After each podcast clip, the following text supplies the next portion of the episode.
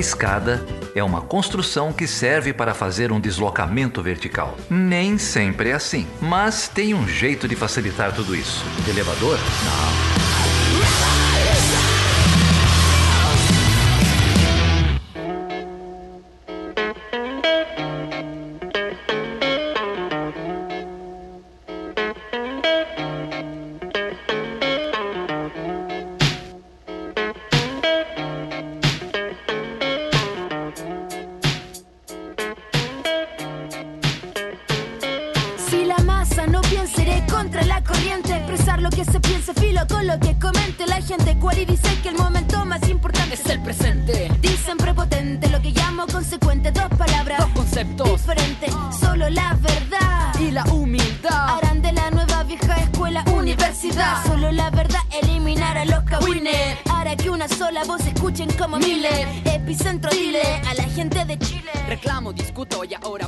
Débora, estamos aqui com a Manuela Trindade Viana.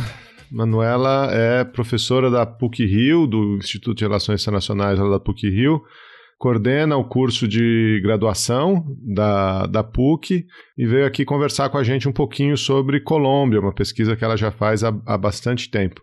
Prazer receber você, Manuela. Que bom que você está aqui. Obrigada pelo convite. Boa noite, Geraldo. Boa noite, Débora. Prazer em Boa conhecer. Boa noite. Prazer recebê-la aqui com a gente para bater esse papo. Prazer é todo meu. Vamos lá. Manuela, a Colômbia apareceu nos noticiários aí é, uns meses atrás, né? Agora nesse ano de 2020, protestos na rua, etc. Mas a sua relação com a Colômbia já vem de bastante tempo, né? É, você quer con contar para a gente um pouquinho como é que é essa sua trajetória de pesquisa, como é que você chegou nesse objeto? Acho que... Sim, é, bom, engraçado porque é, vai bastante atrás no tempo, assim, então rebobinando a fita, mas tentando ser breve, é, foi na graduação que eu participei de um, de um grupo de estudos sobre o conflito colombiano, que foi inclusive orientado pelo professor Rafael Vila. A gente, inclusive, terminou esse grupo de uma forma muito bacana, fazendo uma espécie de simulação de negociações de paz, né? Só para situar no tempo, era mais ou menos nesse período que o governo Andrés Pastrana é, estava né, empreendendo um processo de paz na Colômbia, de negociação com as Farc, principalmente, ainda que tenha tentado com outros grupos também, ao longo da administração. Então, foi um momento oportuno também para a gente ensaiar aí com alguns personagens reais uma simulação. Depois disso, eu fiz um mestrado no Departamento de Ciência Política e acabei ficando encucada né, com alguns quebra-cabeças, fios soltos, que haviam surgido nessa primeira experiência no grupo de estudos. E aí, na dissertação de mestrado, orientada pelo professor Rafael Vila, eu é, explorei um pouco qual era a relação do, do, governo colombiano com o mosaico né, de propostas de atores externos para o processo de paz, principalmente é, é, Estados Unidos e União Europeia, mas também Nações Unidas e OEA, é, que muitas vezes apontava para direções diametralmente opostas, né? Enfim, discursos, né, é, e práticas bastante dissonantes. Então, eu busquei compreender como que o governo colombiano, institucionalmente e discursivamente, né, lidava com essa miríade, né, de direções do processo de paz, congregando aí uma cooperação internacional para a área da paz, né? Aí, enfim, é, depois disso eu fui para a PUC-Rio fazer o doutorado, orientada pela professora Mônica Hertz, é, e aí já, enfim, é um outro momento da Colômbia, né, então 2011 a gente já tinha, digamos assim, um, um fracasso registrado da, da administração Andrés Pastrana em realizar é, o, o processo de diálogo com as Farc, né, que fez movimentou bastante água, né, seja na mídia ou na academia, em termos de estudos produzidos sobre isso. E aí, enfim, nesse contexto, que era por volta de 2012, 2013, é, é para mim o que chamou muito a atenção era como a gente tinha isso é legal assim, né? De eu estudo Colômbia, mas na verdade meu interesse principal é pensar dinâmicas de reorganização da violência, né? É, e nessa época no Rio de Janeiro a gente tinha o processo de implementação das UPPs, né? No Rio de Janeiro, no contexto dos mega eventos, e eu lembro que chamou muito a minha atenção como a gente tinha, né? Tanto profissionais militares quanto profissionais policiais buscando justificar a sua posição privilegiada na arquitetura de segurança né, do Rio de Janeiro, é, mesmo que eles estavam sendo mobilizados, né, é, desdobrados para um mesmo projeto né, de pacificação.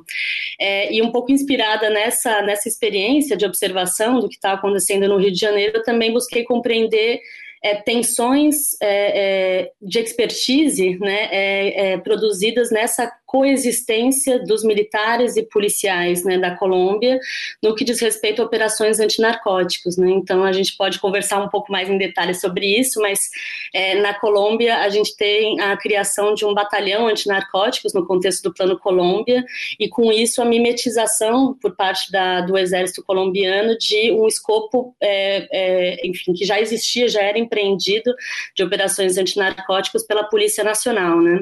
Então, de forma similar ao caso do Rio de Janeiro, que eu busquei compreender que tensões emergiam, né, é, em, tecnocráticas, entre esses profissionais da violência no que diz respeito a justificar a sua posição privilegiada é, é, na arquitetura de segurança da Colômbia. Mas, enfim, a minha tese, e é curioso a gente estar tá falando junto, porque vocês devem saber do que eu estou é, é, contando no que diz respeito, a gente sempre está pesquisando uma coisa e acaba encontrando outra, né? E eu acabei não sendo diferente, nada original nesse sentido. Estava é, procurando isso que eu acabei de descrever para vocês e acabei é, topando com uma série de menções à, à, Colômbia como um caso exemplar né, de, de operações de segurança é, na América Latina, que poderia, cuja expertise poderia servir de exemplo para é, países como México, né, países da América Central, é, enfim, e até países como Nigéria, né, a gente pode ir bastante é, extensivo na, na lista aqui, né? Isso chamou minha atenção justamente por conta de uma relação já duradoura né, que eu tinha com a Colômbia, no sentido de, de pensar é, a estigmatização de um país pela mancha de um país violento, né? Então, a minha pergunta da tese buscou explorar justamente isso, né? Como que é possível um país por tantas décadas estigmatizado como um país dos mais violentos da América Latina se tornou uma referência em matéria de é, operações antinarcóticos e antiterrorismo, né? Se tornou uma referência na área até de processos de paz, né? A gente vai falar um pouquinho mais sobre isso. Eu ia te perguntar sobre a polícia colombiana, né? Como foi a formação dessa polícia colombiana e qual que e de que forma a intervenção afetou também a formação dessa polícia, né? Se você traça também paralelos com a estratégia que a gente vê no Rio, no Brasil, das ocupações. Isso, acho que, enfim, num, é, tem vários estudos já sobre isso, né, que buscam compreender é, passos transnacionais por meio dos quais uma, no caso aqui nosso, né, uma força policial é, é, é, constituída dentro de um país, né, e ela passa a ser associada, digamos assim, com a, a os profissionais responsáveis, a autoridade pela implementação da lei e da ordem, né, em, em, dado país. No caso da Colômbia, se a gente mobiliza a história no sentido de compreender né, as pegadas biográficas que fazem com que hoje a gente né, associe a Polícia Nacional da Colômbia a determinadas linhagens de operações, né? É, a gente vai trombar em uma série de é, missões estrangeiras que participaram ativamente né, da produção dessa força policial. Para citar dois casos, é, a missão francesa e a missão italiana, né, que lá, enfim, início do século XX, né, já estavam empenhadas em é, passar parte do que se entendia como um, um, modo exemplar de organizar o trabalho da polícia. É, obviamente, sem entrar em detalhes né, em toda essa fita histórica, né, acho que que é, é importante para quem pensa o pós-conflito na Colômbia refletir sobre é, o momento em que a Polícia Nacional da Colômbia ela passa a, a ocupar uma posição é, de destaque na arquitetura de segurança desse país, né, que é, é indissociável do processo de enquadramento do problema da droga como um problema de polícia.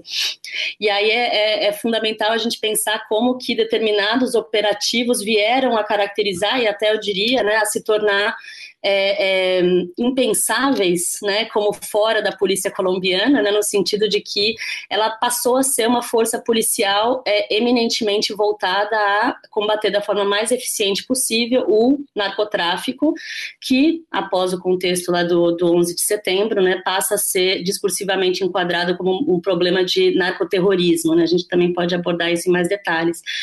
Então, enfim, acho que a década de 80, nesse sentido, com a emergência dos principais cartéis da droga, né, ela é um momento, digamos assim, a gente pode dizer um momento de inflexão importante, ainda que é preciso, que seja preciso frisar também que é, existe uma reforma do Código Penal em 1980 na Colômbia que já cristaliza esse enquadramento do problema da droga como um problema de polícia. E nesse contexto, né, a, a, a polícia emerge como uma autoridade para falar sobre o problema da droga, o que durante certo tempo coexiste com uma autoridade dos militares para falar sobre o problema da guerrilha, em um momento histórico em que esses problemas eram entendidos ainda como dissociados. Né?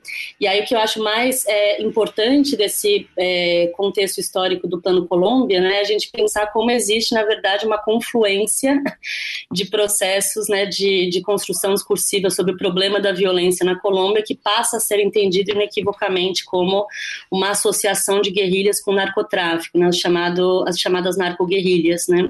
E aí é dentro dessa esteira que a, o regime de justificativa né, do Plano Colômbia vai estar ancorado.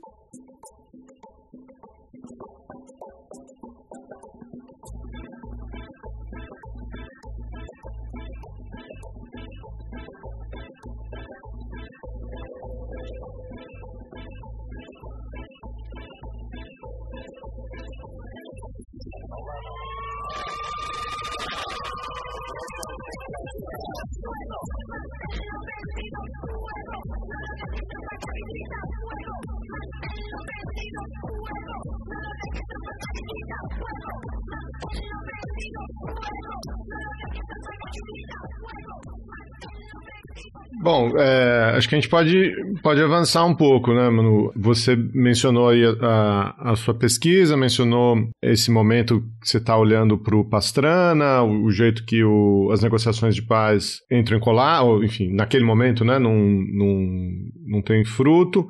Mas, enfim, esse, esse, processo ele, ele é esticado, né? Ele, ele, ele, se desenrola por, por décadas. A gente tem a, essa, o que você está mencionando agora, né? A mudança da natureza dos atores, né? É, essa classificação, de, essa, essa relação de, de, de, grupos de narcotraficantes com terrorismo, com grupos paramilitares, enfim. Mas o, o, o conflito, ele relativamente chega a um fim, né? É, ou, ou se, se transforma em outra coisa, né?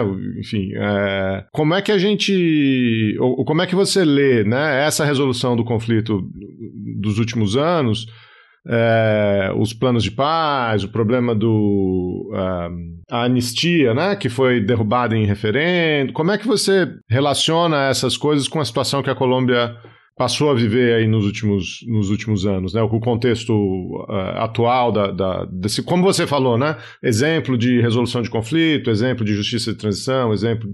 Como é, como é que você enxerga essa transição?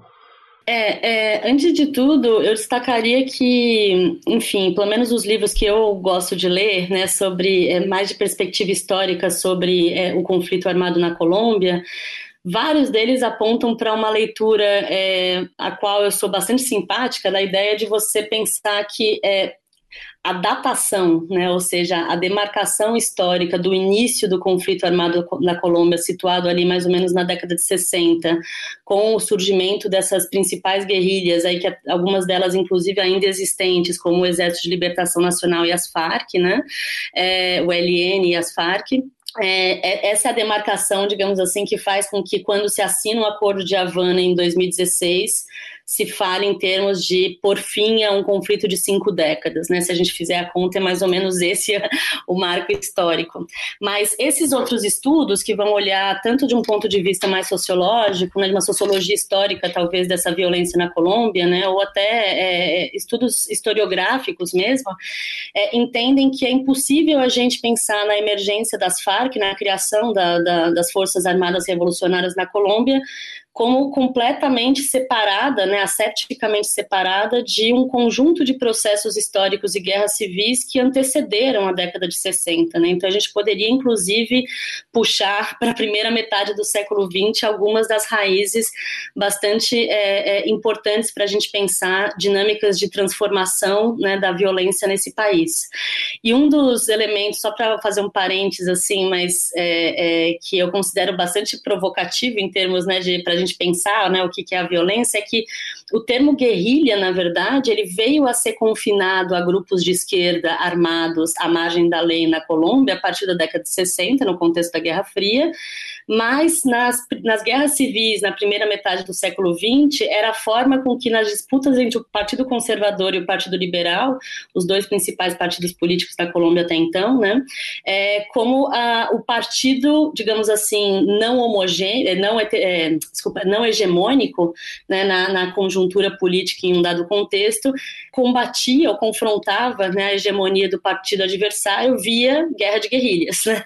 Então eu acho muito interessante ver como existe a partir de determinado momento da trajetória histórica da Colômbia um desacoplamento né, do vocabulário da guerrilha dos dois principais partidos que, como numa república né, de cavalheiros, assinam um acordo de paz entre eles, né, e uma série de guerrilhas que participaram da defesa, por exemplo, do Partido Liberal, né, como na Guerra dos Mil Dias é, e o período da violência também, se veem reféns né, de promessas não atendidas por aquelas elites pelas, em nome das quais elas lutaram, né, é, e aí parte das autodefesas campesinas emergem desse contexto. Então a gente vê como, mesmo diretamente, né, existe uma conexão entre essas guerras é, é civis anteriores, da primeira metade do século XX, final do século XIX, para o contexto mais contemporâneo. Mas, óbvio, fecha parênteses, que a gente tem uma, uma, uma, trajetória histórica duradoura desse que se entende como conflito, a forma contemporânea né, do conflito armado na Colômbia, com, marcado principalmente por essas duas guerrilhas, eu diria principalmente as Farc, mas também o LN, né, é, e que vai passar por uma série de transformações. A gente tem, digamos assim, né, a, a ascensão e queda da, da Guerra Fria como um referencial, enfim, interpretativo para entender né, o que acontecia lá. É, a gente tem a guerra ao terror, como eu estava dizendo, né, então, obviamente, é, é, esses momentos históricos, né, a Colômbia não existe boiando no nada, ela existe dentro do sistema internacional, dentro da política global, então ela também passa, a, a, a, é, passa por transformações, né, tanto na dinâmica da sua violência, mas também quanto a, a, a, própria, o próprio vocabulário né, com que se interpretam esses fenômenos da violência. Né? É, enfim, mas o acordo da, de Havana, assinado em 2016, é, é importante só frisar que assim, ele primeiro, ele é assinado com uma dessas guerrilhas, as Farc, né? É, e o que eu acho muito curioso desse processo é que essas negociações que têm início em 2012 e são concluídas em 2016, né? Elas, na verdade, são antecedidas pela emergência e aderência social, né? De um discurso é, que ganha atração no final dos anos 2000, 2009, 2000 altos, né, é, durante a administração Uribe ainda, né, com é, é, o Plano Patriota, principalmente, que foi uma, uma, um plano militar de consolidação daquilo que o Plano Colômbia havia é, atingido, e durante esse período você já falava muito, né? De, já se falava muito de, de pós-conflito na Colômbia. Então existia toda uma efervescência do setor privado na direção de é, é, é, impulsionar uma série de projetos é, privados, principalmente na figura do agronegócio e do, do setor petrolífero, né? Que são duas, é, dois setores bastante importantes na matriz é, exportadora colombiana. Mas a gente tem também uma efervescência na própria sociedade civil que já entende que parte, é, parte do território já havia passado por uma pacificação, a gente pode falar nesses termos até sendo um pouco injusta com alguns grupos dessa sociedade civil, mas enfim, é uma pacificação que havia logrado, no mínimo, estabilizar a organização da violência em determinados territórios. Não é dizer erradicar a violência desses territórios, mas tornar essas as relações né, de violência, né, né, o equilíbrio de violência relativamente estável, o que permite que o setor privado também encontre aí né, algumas, é, alguns nichos né, profícuos para a proliferação de novos negócios tal, ou novas frentes né, territoriais de expansão de negócios. E aí uma, uma, curiosidade que eu acho desse, desse aspecto é que você tem, que eu acho que é bem ilustrativa disso, é que não à toa a gente tem com a emergência das negociações é, em Havana, em 2012, a gente tem também um reposicionamento da Colômbia no mapa global de biocombustíveis, né, como um dos maiores produtores de óleo de palma no mundo. Né? Então, como é que é possível a gente ter uma guerra acontecendo no campo, né, com a, como é que a gente explica essa coexistência? Horas, concentração fundiária, que fez também com que muito né, dessa, dessa indústria do óleo de palma né, é, é, se beneficiasse dessa estabilização relações de violência. Então, enfim, é, eu sou um pouco cética com relação às próprias promessas do Acordo de Havana, né? Porque, enfim, quando a gente é, tem um processo de paz que é altamente mediatizado, né, como foi esse, esse acordo de Havana, né, celebrado internacionalmente por uma série de, é, é, de benchmarks, né, uma série de inovações que eles estavam fazendo no que diz respeito à incorporação das vítimas, é, ao enfoque de gênero, né, a questão dos, dos grupos é, é, afro, afro-indígenas, mas enfim, a gente tem toda uma euforia também que se forma em torno desse espaço né, da, das negociações de Havana, que acaba sendo um pouco uma, é, uma, uma fumaça, né, uma cortina de fumaça para compreender talvez de uma forma um pouquinho mais é, crítica, eu diria cética, mas mais crítica, como é que é possível, num período de quatro anos, com aquelas partes envolvidas, haver uma negociação sobre é, reforma agrária, né? Como haver uma negociação sobre participação política das Farc, né?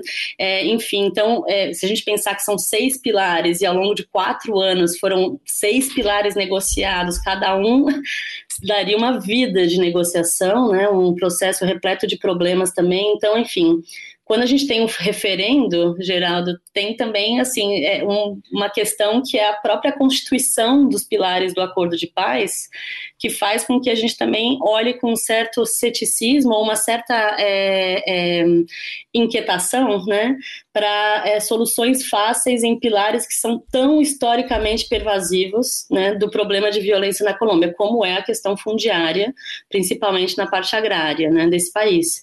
Enfim, então eu acho que eu dei um pouquinho de volta, né, mas eu queria comentar primeiro, né, a questão do pós-conflito ter uma aderência antes, né, da, da, das própria, do próprio início das negociações em Havana, o fato da própria composição dos pilares é, constitutivos, estruturantes das negociações negociações é, serem amplos o suficiente a ponto de prometerem o impossível, que é, num lapso temporal exíguo, resolver problemas de séculos de duração, né?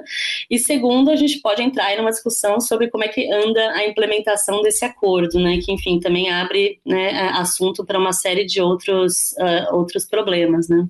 Eu achei interessante você apontar sobre a questão do, do acordo de Havana e a questão de não, de não se discutir, né? Porque não existiam condições para debater essa questão da reforma agrária, mas eu acho que muito do que, do que dessas deficiências, né, desses limites que foram é, instaurados ali, é, repercutiram no, no, no, movimento que acontece agora, mais recentemente, né? Então, o país ele teve um, momento de recuperação econômica, mas estruturalmente os desafios estavam lá, o agronegócio, a dificuldade de, pensar a, a, vida do trabalhador, né, de modo mais geral. E aí essas contradições vão chegando a um limite agora com a pandemia, né, que veio agravar essas questões, assim, se você puder abordar um pouquinho isso, não sei, enfim, mas é uma coisa que, que eu fiquei pensando, né, os impactos que esse acordo, né, do que era o possível naquele momento, né, e do que não se discutiu, a gente vê agora é, alguns elementos, né? Um deles é a questão é, da economia, né? Mas tem outros também, né? Porque a imprensa divulgou muito em junho que a causa era a questão da reforma tributária, né? Mas os problemas são bem mais amplos que esses, né? Que você está trazendo aqui. É, na verdade, tem, tem uma discussão que ela é fundamental e toca num ponto mencionado por você, Débora, que é a questão da, é, enfim, concentração geográfica, né? Ou concentração territorial do conflito, né? Durante grande parte dessas cinco décadas, né? Que a gente mencionou, é, se dá é, eminentemente como um conflito travado na, nas áreas rurais do país, né? Então, assim, a, a geopolítica né, da, da, droga na Colômbia é diferente da geopolítica né, da, do, da droga no Brasil, né? O Brasil ele é mais marcadamente um país de consumo e de trânsito, e a Colômbia um país produtor, principalmente, mas também de trânsito, né? É, isso faz com que as violências relacionadas historicamente com o narcotráfico também é, adquiram contornos distintos em cada um desses países. Então, aqui, por exemplo, a gente tem a, que, a, a questão do tráfico muito mais localizadas nos territórios urbanos, né? Em contraste com a Colômbia, né? O narcotráfico muito mais concentrado na, nas áreas rurais. E por que, que eu estou dizendo isso? Ora, se historicamente o conflito armado na Colômbia ele veio a ser lido como um conflito no campo, do campo contra as cidades, muitas vezes, né? Houve um momento ali na década de 90 que as Farc chegaram perto do perímetro, né, das capitais, das megalópolis e o alarme se acendeu justamente porque era a primeira vez que essa guerrilha desafiava o urbano, né? Então, é, é, isso inclusive noticiado em termos muito semelhantes ao que eu estou expressando, né? Enfim, e a gente que é da área de relações internacionais sabe que também é muito comum haver, né, nessa literatura sobre é, transformação de conflitos, resolução de conflitos, é, a ideia, o, o, o, a expressão, né, transformação de conflitos, a ideia de você transformar as root causes, as causas fundamentais dos conflitos. Então, não à toa, né, você teve toda uma constelação de atores, agentes privados, agentes públicos nacionais e estrangeiros, né, investidos na direção de pacificação do campesino porque o campesino colombiano ele veio a ser encarado como um dos principais personagens, né? E aí o campesino ele pode ser né, deslizado tanto para o vocabulário do guerrilheiro, né, como campesino paramilitar, dependendo do contexto e da administração presidencial ou local que a gente estiver tratando, né? Mas enfim, então o campesino como esse trabalhador é, é minifundiário do, da região rural da Colômbia.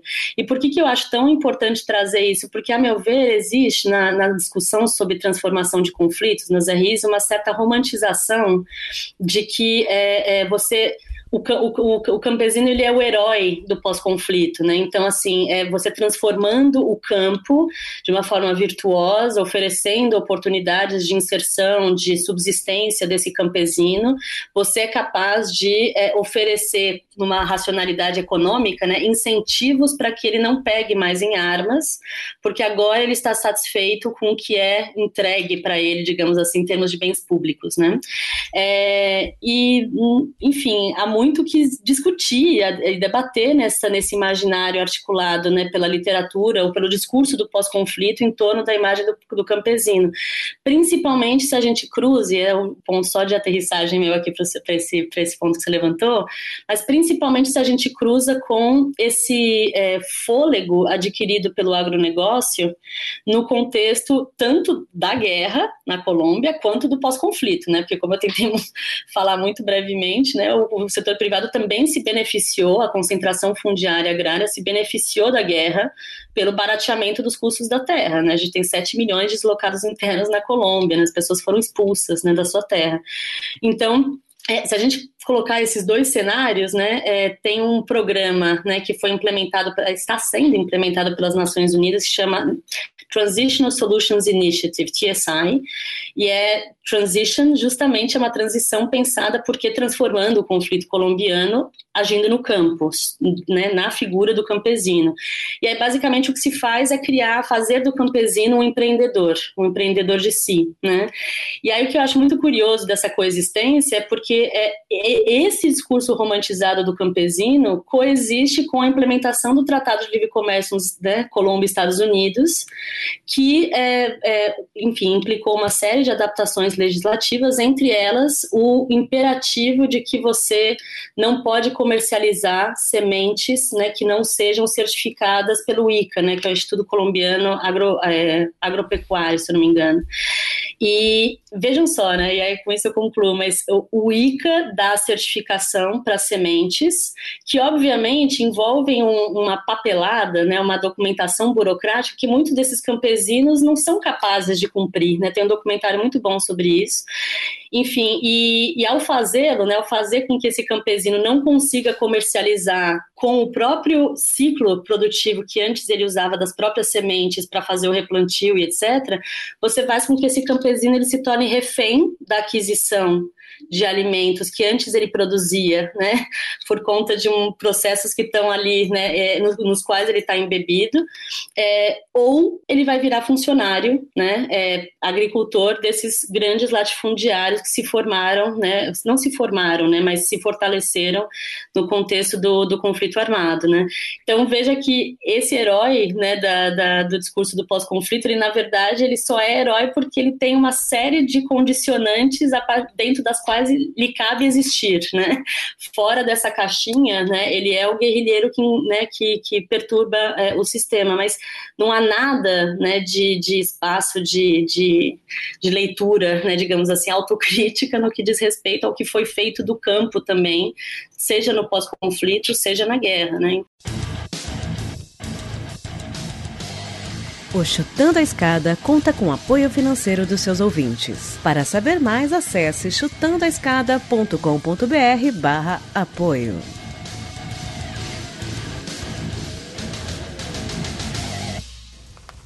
Bueno, esta es una canción que hice cuando me vine de mi pueblo para la guerrilla.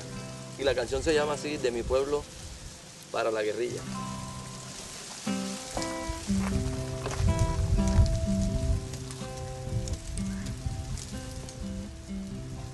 A mis amigos del pueblo que me conocieron siendo parrandero, hacerles saber yo quiero el por qué no he vuelto a parrandear. Me fui a la Sierra Nevada porque he decidido hacerme guerrillero. Y estoy con mis compañeros en el 19 frente de las FARC. He tomado este camino porque considero justo y necesario que los pobres de Colômbia seamos. E acho que você já deu um exemplo do que você estava é, mencionando, né? Dessas oportunidades do setor privado no, no pós-conflito, né? Com essa formação desses grandes latifúndios e, e enfim, é um, é um um espaço que foi ocupado na falta, na falta de Estado, na falta de reforma agrária, na falta de, de, de iniciativas é, verdadeiramente é, populares, né? foi um, um, espaço que foi ocupado pelo, é, pelo setor privado, pelo mercado, enfim, claramente conectado. Você mencionou essas redes, o acordo de livre comércio com os Estados Unidos, é, a, a necessidade de certificação de sementes, etc. Quer dizer, entrou numa economia política internacional, numa economia política global muito maior do, do, do que esse campesino herói que você está chamando. Né? É, mas eu acho que você tem outros exemplos, não tem? Você tem outros. Uh, outras discussões, problematizações sobre essa Colômbia pós, uh, pós-conflito, né? Sim, é, tem muita coisa, enfim, é, intrigante para pensar sobre isso, até fazendo uma ponte com uma, um pedacinho do comentário feito pela Débora, né? É, mais, mais relacionados com as, com as manifestações né, atuais. É, enfim, eu não tenho acompanhado tanto a discussão legislativa sobre a, a, reforma tributária na Colômbia, não sei detalhes sobre isso, mas é, o que a gente viu também é que nos desdobramentos né, da cobertura midiática que chegou até nós, pelo menos, né, depois até posso sugerir uma ou outra mídia legal para acompanhar coisas sobre a Colômbia, mas enfim.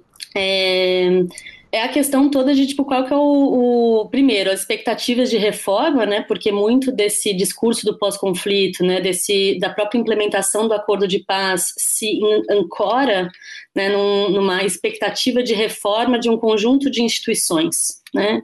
É, então, assim, seja a instituição militar que precisa ser reformada justamente porque não é, é aquele militar mais que é necessário para um país que, afinal de contas, foi pacificado, né? Como é que você justifica um país, um, um, um exército que continua fazendo a mesma coisa sendo que já pacificou, né? É, então, tem uma discussão sobre o que fazer com os militares na Colômbia que é muito importante, né, de acompanhar, né? A gente também pode desdobrar um pouco mais, mas o que a gente viu na mídia foi a, mais detidamente a questão da polícia. Né, e como que é, a, a, reação da polícia a esses protestos, né, é, cuja fagulha se encontra, ou pelo menos ela é associada para a gente com a, na reforma tributária, pode ser um conjunto de outras coisas, né, é, enfim, mas é, é, uma expectativa de reforma né, dessa polícia. Curiosamente, a polícia, muito mais do que o exército colombiano, sempre foi, digamos assim, é, nessa Colômbia pós-conflito que eu estou falando aqui, portanto, não é é, exclusivamente é, localizada com é, em 2016, quando é assinado o Acordo de Havana, vem de antes, né? Então, 2000, 2009 a gente tem toda uma reforma da Polícia Nacional da Colômbia voltada a é, impulsionar um discurso de humanização da polícia, principalmente se entendendo que, enfim, a polícia já faz muito bem o seu trabalho de uma forma eficiente no que diz respeito a operações antinarcóticos e antiterror, só que isso responde por uma parcela muito pequena do efetivo da polícia. Né? Então, como é que a gente pode apresentar na vitrine né, um, um conjunto de iniciativas que vão é, promover a, Colômbia, a Polícia é, Nacional Colombiana como uma instituição mais humana, né, digamos assim, menos violenta, né, menos truculenta, é, e abafar, né? Então, assim, a DIRAN, a Direção Antinarcóticos, não, não deixou de existir porque se criou um modelo de policiamento comunitário na Colômbia, né, é, em início dos anos 2010, né? Mas veja que curioso, né? A gente tem agora com essas, é, esses protestos e a repressão policial que foi feita, a letalidade da polícia sendo escancarada para a gente, né? A polícia colombiana, é, um ruído que se gera numa imagem de uma corporação que até então era a ponta de lança da humanização da força pública na Colômbia, né? Em contraste profundo com o exército colombiano que estava envolvido ainda, né, nas, nas na, em operações de pacificação como o Plano Patriota, etc. Né? A polícia também, esse é o meu ponto, né? Ela também estava fazendo coisas muito semelhantes, né? Operações antinarcóticos, operações antiterror, mas existia uma vitrine, o que eu estou chamando essa cortina de fumaça, que é, avançava o modelo de policiamento de quadrantes nos territórios urbanos, né, principalmente, como uma face humanizada da organização do trabalho da polícia, que basicamente era um, uma divisão territorial da, de cidades como Bogotá, né, sempre megalópolis, né, mas enfim, não megalópolis, mas grandes cidades colombianas, é, se aglutinavam alguns bairros em função de indicadores de criminalidade e naqueles onde esses indicadores eram mais baixos, se entendia que era possível a humanização. Então vejam que é sempre condicionado, né? É, e nesses, é, nesses quadrantes, portanto, que eram formados a partir desses indicadores, essa polícia estabelecia uma relação de confiança e de consulta sobre percepções de insegurança com a população local, né? Então a gente já fala, bom, é, mas isso existia é, é, é, somente em? Em algumas partes de Bogotá, então não é para rural, né, para área rural, e é, algumas regiões de Bogotá. Então, a, naqueles territórios em, marcados por indicadores de criminalidade, taxas de, de homicídio altos, aí a doutrina policial que se mobilizava ali era o que a gente entende como, enfim, a gente, né, o que, o que a gente lê como hotspot, né, então zonas críticas que é, são territórios de hostilidade, então a polícia já entra com um poder de fogo, né, maior nesses, nesses territórios. E eu estou dizendo isso porque, vejam, né, então a gente tem no início dos anos 2010, a Polícia Nacional da Colômbia já reformada, com policiamento comunitário, né, servindo de vitrine para essa humanização que depois né, acaba é, servindo de pressão para o Exército também correr atrás da sua rearticulação discursiva em termos de uma maior humanização, né, que vai se dar com o vocabulário da segurança humana, né, já no pós-conflito, pós-Havana mas a gente tem os protestos que escancaram a preservação de uma, uma polícia violenta, né, confrontativa de, é, e de indicadores de letalidade crescentes nesses territórios urbanos, de modo muito semelhante ao que a gente vê aqui, né? A polícia que mata na favela é a que é, oprime no asfalto. Então, na verdade, o que a gente viu nesses protestos em Bogotá, né, em outras cidades colombianas também, foi uma face da polícia que nunca deixou de existir, né, mais presente é, é, na repressão desses protestos. E é interessante só destacar que o esquadrão, né, que faz esse tipo de opressão é, a, a, a, protestos na Colômbia, se chama ESMAD, Esquadrão, é, Esquadrão móveis antidistúrbios. É, e eles também são aquele policial Robocop, né, todo, né, é, é, é todo coberto, né, a, é, tropa de choque, né, é, e ele é, digamos assim, um um estandarte né, de exportação também da, da Colômbia para outros países da América Latina, juntamente com o braço antinarcóticos, né? Enfim, então assim, é claro que a gente tem uma pressão maior por reforma, né, que surge com esses protestos e essas mortes geradas pela ação da polícia nesse contexto, mas o que eu estou tentando mostrar é que, primeiro, a reforma já vinha sendo feita e mesmo assim a gente tem resultados inócuos, né? Porque a gente também precisa ver o que que, é, que demandas por reformas e que institucionalidades são capazes de é, enfim, é, pacificar a polícia, né? se a gente quiser ser, é, é enfim, é, brincar um pouco com as palavras assim, né? Mas, enfim, a gente teve nesse contexto, portanto, um limite para mim, né, tanto do discurso do, do, do, do, enfim, da humanização da polícia, né, quanto o discurso da reforma da polícia. Então, eu acho que também nos convoca a pensar, né, os, aqueles que são defensores do reformistas né, da, da polícia, o quanto que uma reforma é capaz de dar conta do recado, né, de é, todo um, um, sistema de profissionalização e socialização dessa força pública, né, que existe dentro da nossa vida social, né, então cumpre com propósitos também que é, é da nossa sociedade, assim, né, não, obviamente não estou defendendo isso, né, só quero é, dizer assim, quando a gente é, acaba com a polícia, qual que é o, o, o, que, que a gente faz com o caldo histórico que fez com que historicamente emergisse uma força violenta como essa, né?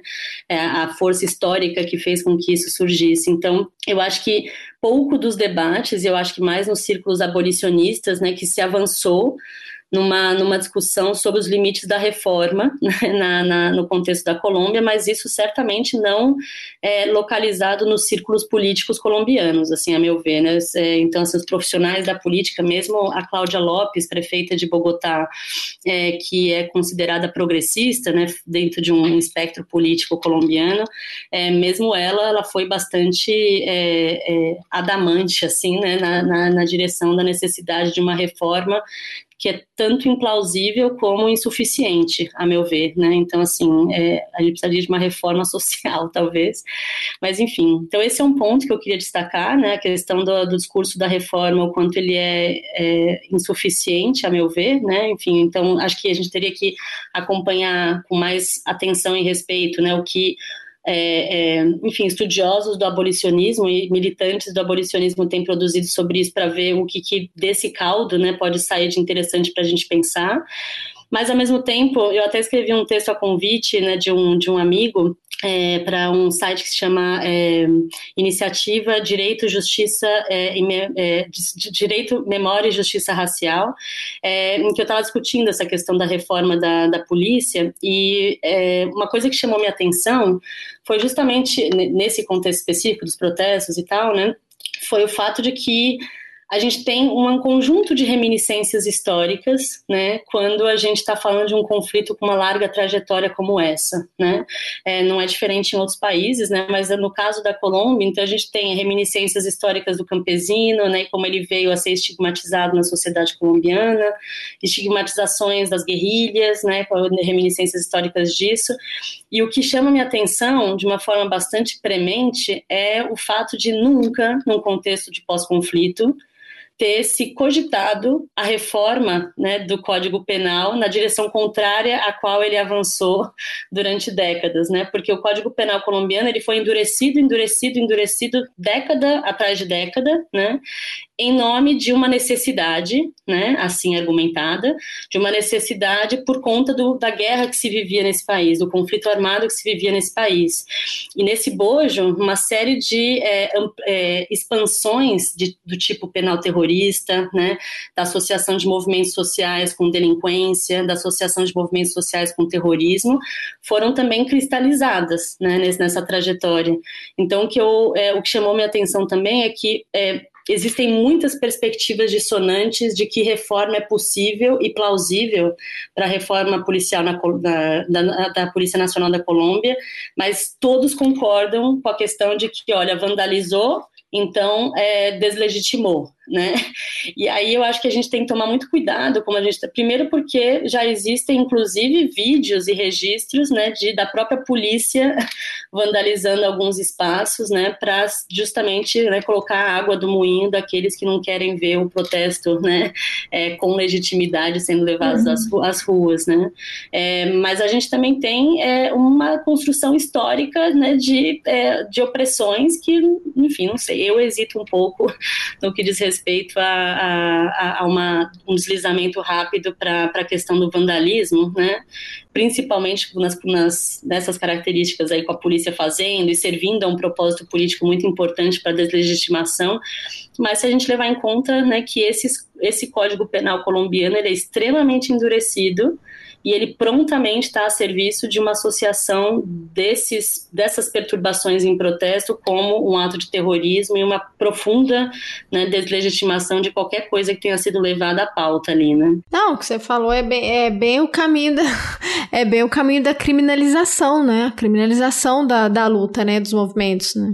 Porque teve, teve essa o acordo foi feito em 2016, criou-se essa expectativa, né? Aí as Farc foram até a ONU, entregaram as armas e criou-se toda aquela é, percepção de, de, de, tranquilidade, mas a gente tem essa brutalidade, né, da policial que, que vem muito desse resquício. Eu ia te fazer uma pergunta sobre a formação dessa polícia, assim, qual que é o papel dos Estados Unidos nessa é, nessa questão, né, da formação do, da força policial na Colômbia, né, porque com certeza eles tiveram um engajamento ali bem forte, né, no período da, da guerra, né, das guerrilhas. É muito curioso porque, na verdade, quando eu estudei no doutorado, né, a profissionalização, né, do, dos militares eu estudei propriamente dita, né, e eu, obviamente, a gente também, né, é, é macaco velho, né, a gente vai meio que treinando o olhar um pouco para as coisas coisas e assim, era se desconfiar, né, enfim, de que a gente encontraria, digamos assim, polícia quando a gente está procurando militares, né,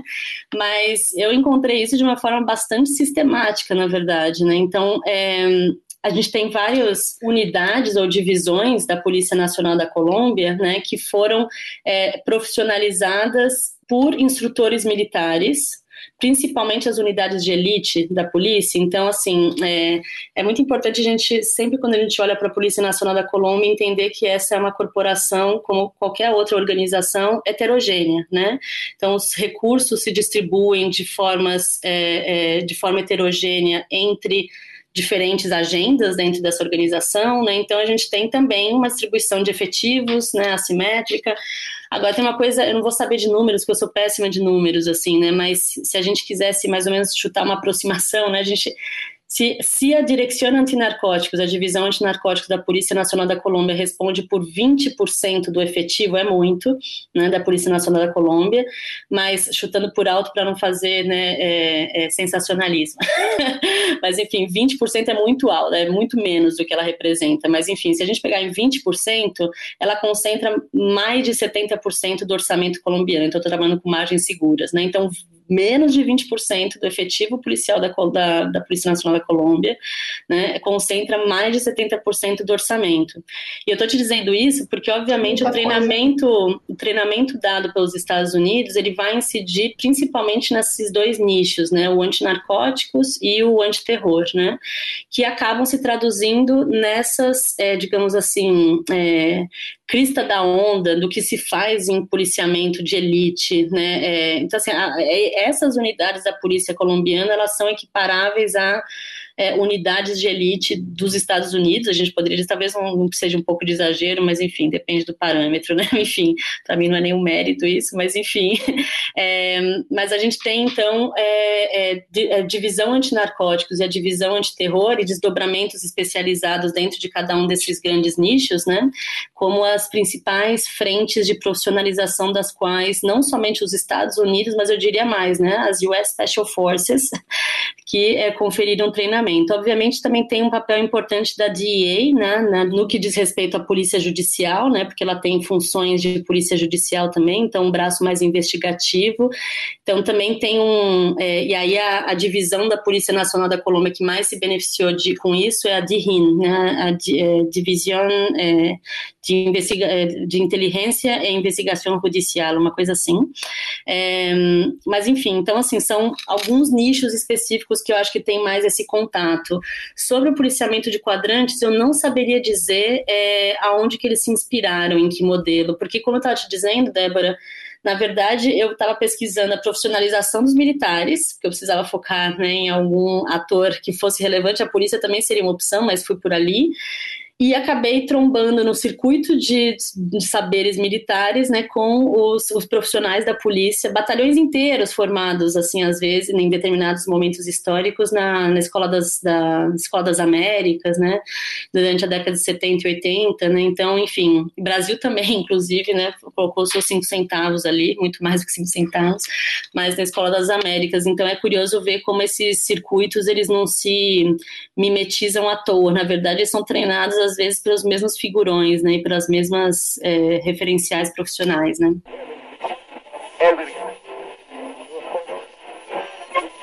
Mi primer libro, escrito a mano y con lápiz como todos los de, de aquellos días, tenía tantas enmiendas como frases. contaba mi encuentro con los ríos del Piedemonte, con las guerrillas y con la coca. No fue propiamente un libro, sino un cuaderno de campo escrito en una canoa, en una hamaca, en una estación de bus. No buscaba contar, sino contarme. Quería conservar el eco de una madrugada a orillas del río Guayavero, oyendo los micos churucos que gruñen como tigres mariposos, la peligrosa desconfianza de los guerrilleros y el vértigo alucinado con que los colonos machacan con sus botas las hojas de coca para sacar de ellas lo que ninguna promesa de gobierno había hecho realidad.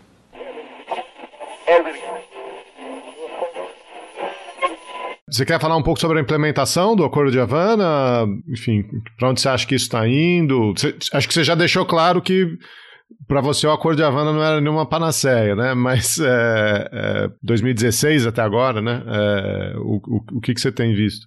É, assim, antes de, é que eu fico um pouco desconfortável de, de dizer de uma forma incisiva, né? Ou às vezes eu falo e me arrependo, né? Que eu não acho, não acho que seja uma panaceia mas também é importante também é, eu dar um passo para trás e, e, e, reverenciar também uma série de movimentos de vítimas, né, que têm depositado muita expectativa com relação a esse processo. Então, óbvio que quando a gente olha criticamente para isso, não é nada no que diz respeito ao que o trabalho que essas associações de vítimas, de representações de vítimas foi foi feito, mas do aparato encarregado, né, que se diz a autoridade do assunto, de implementar esses acordos, etc. É muito mais com relação a esses grupos, né, que eu é, mobilizo um olhar mais, mais cético, né, então, assim, com relação às próprias promessas vocalizadas, né. Enfim, então, é, bom, eu estava até falando com a Débora é, antes de você entrar, né, que enfim, tem muito do que eu estava vendo no que diz respeito a me atualizar mesmo, né, sobre como, é, como tem sido essa implementação do acordo de paz. É, enfim, as notícias não são nada boas. Eu lembro de quando a gente estava vendo uma vez uma palestra de uma das organizações estrangeiras é, que gozava de uma posição de, de destaque né, na, no pós-conflito já da Colômbia, da implementação do acordo. Enfim, e a, o representante dessa organização estava elencando, é, isso foi acho que em 2018, algo assim, ou 2017, mas ele estava elencando, sei lá, que era bem precisa, 557 indicadores né, para medir é, o sucesso na implementação do Acordo de Paz né, de Havana. E aí, enfim, tinha uma série de barrinhas, né, mostrando de uma forma bem gráfica, né, visualmente né, aprazível, onde que a gente tinha tido maior avanço, onde que tinha é, é, sido pouco avanço, enfim. Então a gente é, antes de tudo, só um depoimento de quem hoje correu para fazer o meu trabalho aqui, de me preparar para essa conversa também e tirar um pouco do, da poeira que tinha com relação a algum, algumas coisas que fazia tempo que eu não via mas o quanto a gente ainda continua nessa esteira de profusão de percentuais, assim, mesmo quando eles significam muito pouco, né? Enfim, eu estava assim é, querendo discutir um pouco a, a a, questão do, do pós-conflito, da implementação do, do acordo, né? Uhum. E antes de tudo, acho que eu até queria destacar que hoje, coincidência ou não, né, ou karma, né, é, foi o dia em que a Comissão da Verdade, é, enfim, instituída, né, pela, pela, pelo Acordo de Havana, ela foi, é, ela colheu, colheu o depoimento do Álvaro Uribe, né, então, para quem não sabe, está ouvindo, né, enfim, foi presidente de 2002 a 2010, e é, depois disso foi senador, né, de 2014 a 2020, eu até anotei, e antes disso de 86 a 94. Muita coisa, pode precisar de um outro podcast só sobre o Uribe. mas enfim, mas é, mas enfim, então achei coincidência que, primeiro, né, a Comissão da Verdade está trabalhando é, com todo o fôlego é, contra vento e maré, porque justamente houve uma, uma série de atrasos né, na, nas, nas autorizações né, normativas para que ela pudesse conduzir o seu trabalho, uma série de dificuldades para obter é, acesso a testemunhos, né, lembrando que a Comissão da Verdade já não fala apenas com as vítimas, ela fala também com vitimizadores, né, vocês imaginam como deve ser fácil, né, em meio a uma narrativa de sucesso, você deixar um contorno muito demarcado para uma narrativa de vitimização, principalmente na figura do, de violência do Estado, né. Enfim, então a Comissão da Verdade ter coletado hoje o depoimento do Álvaro Uribe também nos lembra que é, ela está a todo vapor justamente para finalizar os trabalhos em novembro desse ano é, com o seu relatório, né? Enfim, do que eu consegui capturar, né? A Comissão da Verdade ela já escutou 11.118 vítimas, esse é o número que eu peguei de janeiro, né, desse ano. Mas enfim, é, e somente 16% dessas vítimas, né, ouvidas e aí vítimas e não vitimizadores, né, é das Forças Armadas colombianas, né? É, então, tem essa pressa, de um lado, para que a Comissão da Verdade é, apresente os resultados do seu trabalho, né? Então, do que eu pude acompanhar, eles haviam conseguido pegar todos os depoimentos de, de, de ex-presidentes vivos na Colômbia, então, estão fazendo trabalho também por aí, né? De tentar capturar né, a visão dessas administrações. Uhum. É, mas a gente tem notícias bastante desanimadoras em alguns, né? Só lembrando, né? A gente tem os pilares né, centrais do acordo, né? De reforma rural integral, participação política, fim do conflito, solução ao problema das drogas ilícitas, vítimas, implementação, verificação e referendo, né? Então são seis pilares.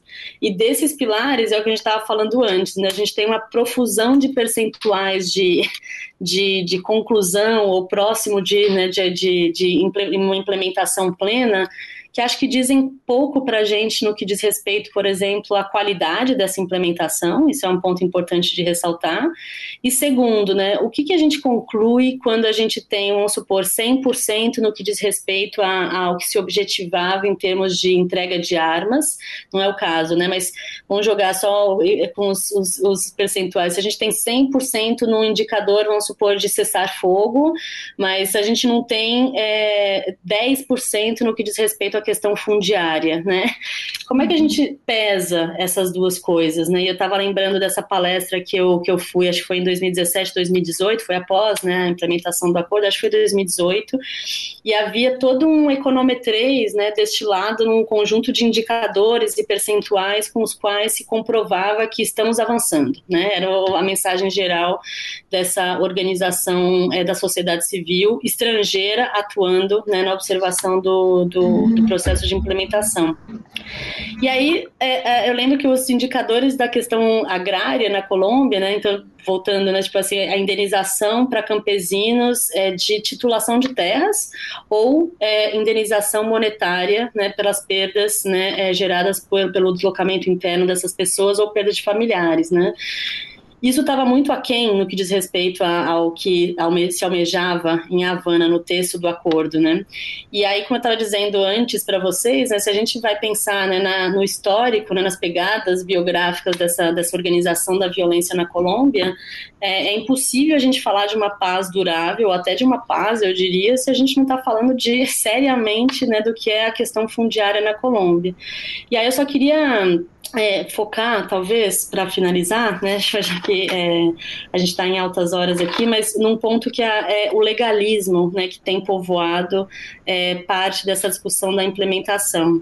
É, depois do, do referendo, né, ter fracassado, o referendo popular com a vitória do não, é, houve toda uma renegociação que dizem foi mais de vitrine, né, do, do texto do acordo, né, a, então aprovado em Havana, e a aprovação desse texto no Congresso. Só que aí desse processo de renegociação foram outros grupos que participaram né, de, né, nesse processo. E aí, é, os opositores ao Acordo de Havana, que então haviam logrado né, a vitória da campanha do não, né, é, participaram de uma forma bastante protagonista desse, desse, redesenho de alguns dos termos, né, conseguindo aí algumas, algumas vitórias, né, ao encolhimento de algumas das promessas. É, e aí, o que é curioso da gente ver, né, que é, nesse processo, o Duque, quando ele é eleito à presidência, ele rearticula articula a ideia da, do slogan né, do, do acordo ser pela paz, né, por la paz, e transforma isso em paz com legalidade. E aí eu queria só falar um pouquinho dessa legalidade, dois aspectos disso chamam minha, minha atenção, né? A primeira eu já, já mencionei hoje, mas eu queria resgatar, que é a questão de um endurecimento penal na Colômbia, né, que talvez nos aponte para é, a constatação de que nem toda lei é justa. Né? Então, se a gente está falando de se ancorar é, única e exclusivamente na, na lei, no repertório de leis colombianas como a nossa baliza de justiça para pensar né, a construção da paz na Colômbia, eu vejo aí um problema bastante sério, principalmente se a gente levar em consideração processos de criminalização sobre os quais a gente estava falando, tanto de movimentos sociais na área rural quanto na área urbana, né, movimentos de vítimas, né, enfim, é, e a questão da titulação das terras, né, para fechar talvez com um dos temas mais importantes aqui, né, que é a questão fundiária, é, que aí tem dois pontos, né, primeiro, né, como é que você é, trabalha a titulação de terras e esse, esse manto legalista com grupos né, afrocolombianos ou grupos indígenas cuja posse de terra não passa necessariamente pelos mesmos padrões de titulação que a gente conhece na sociedade, digamos assim, né, é, é, urbanizada, né, ocidental, se a gente quiser, né. É, e o outro ponto é o próprio processo de deslocamento interno, de expulsão, né, de populações de determinados territórios por conta da violência no conflito, que muitas vezes não, não, não abre espaço para que haja, né, tipo, se for pegar né, meu título de terra, né, antes de sair, você sai a toque de caixa, né? Não à toa que muitos desses locados, quando eles chegam nas áreas urbanas, eles têm é, que encontrar documentação, fazer uma nova documentação, né, porque eles deixam de existir no processo de deslocamento interno, né. Então, eu acho que essa questão da titulação de terras, ela é altamente problemática. Teve um, um, um, um jornalista, é, do jornalismo investigativo desse site que eu acho ótimo para acompanhar a notícia, chama Lacídia Vacia, é, e ele estava falando de quanto, quando que, enquanto se negociava em Havana o acordo de paz na Colômbia, você tinha um, um, uma série de violências rurais na Colômbia traduzidas na figura de ameaça de morte caso a titulação da terra não, não fosse passada para grupos paramilitares, né? Então vejam bem, a gente tem, né, como uma âncora, né, do que é certo fazer para a construção da paz, né, do que é, é moralmente, né, correto ou eticamente superior né, à questão da titulação da terra, quando na verdade a gente tem o atravessamento de todo o sistema de geração de formalizações dessas posses de terra é, atravessado pela, pelas dinâmicas de violência, né? Então veja que é, de certo modo, enfim, é, é enfim, não é complicado, tem uma palavra melhor que, que isso, né? Mas enfim, contraditório, né, a gente ter é, um processo de paz que quer construir a paz, mas fecha os olhos para a própria dinâmica de violência que está que tá atravessando uma das ancoragens desse legalismo, né, que supostamente traria mais segurança para esses campesinos, né, é, traz instituição, né, isso sim. Enfim, então acho que talvez essa seja a, o, o, o, mote, né, o slogan desse, desse processo de implementação de paz, a paz com legalidade, que talvez seja mais emblemático assim para fechar a conversa, porque conversa com o, o, a questão dos protestos que a gente estava falando, né? É, o protesto é legítimo até que reticências, né? É, da mesma forma que a gente tem, né, um, a lei como a, a lei problemática como baliza do processo de paz, né? Entendido como duradouro ou certo. É isso. Eu quero agradecer, porque a gente vê, tem mesmo uma noção muito superficial quando a gente vai olhar o que está acontecendo agora, né? E a nossa conversa trouxe à luz algumas questões que, que são mais de fundo, né? Que, no, que tem a ver com a violência policial, mas também de onde ela vem, né? De como que ela se desenvolveu, né? Essa, essa, essa, essa polícia, né? Que, que tá muito militarizada, né? Muito parecido com a polícia militar aqui no Brasil, né? Que tem um outro histórico, mas que é muito semelhante, né? E que e que tem uma, uma percepção muito diferente do que, que é o papel da polícia ali para com a população. Mas além da questão policial, essa questão econômica de fundo que não tem a ver tanto com o tributo, mas que tem a ver com as desigualdades que vão se ampliando agora com a pandemia e que tem raízes na falta de uma reforma agrária, de uma reforma que de fato fosse justa, né? E você trouxe a questão indígena também, eu ia te fazer uma pergunta sobre isso, você meio que respondeu agora no final, porque uma outra, um outro ponto é porque tem os indígenas indígenas também participaram dos protestos, né? E questionaram também a questão da, a, da demarcação, da, da, de mineradores ilegais, da invasão de terras, né? E aí vem mais uma vez essa necessidade da demarcação, de como que isso não foi reconhecido e como que o governo não, não protege a população, né? Com relação a esse tipo de de crise, né? E aí os paralelos com o Brasil são sempre frequentes, né? Porque aqui também os indígenas sofrem muito com isso, mesmo, mesmo em áreas que são de preservação, a gente vê é, a extração ilegal, a exploração e, e os abusos, né? E o genocídio que a gente tem enfrentado, né? Então, quero te agradecer, porque a gente estava muito ansioso para entender melhor o que estava acontecendo na Colômbia e, e em junho, e continuamos com essa questão. E eu acho que voltar essa perspectiva histórica ela é muito importante, né? Ela é sempre necessária, né? A gente tem uma, uma análise histórica do processo para entender como que as raízes são. O buraco é mais embaixo, né? E as questões são bem estruturais. Então, quero te agradecer. Obrigada a vocês pelo convite. Enfim, eu espero ter deixado alguma mensagem que seja compreensível. Enfim, mas talvez a ideia da legalidade como um problema e os números como ponto de partida e não de chegada, acho que são dois, duas coisas que eu queria frisar, assim, né? Principalmente num mundo em que tudo é econometrizado, né? Tudo é a, qual que é a sua régua, qual que é o seu impacto. Enfim, a gente sabe bastante disso também estando na academia. Enfim, então, enfim, agradeço demais pelo convite. Quem sabe sabe, fica uma continuação dessa conversa para um futuro próximo. Você acabou de ouvir mais um episódio do Chutando a Escada. Para apoiar, acesse chutandoaescada.com.br barra apoio.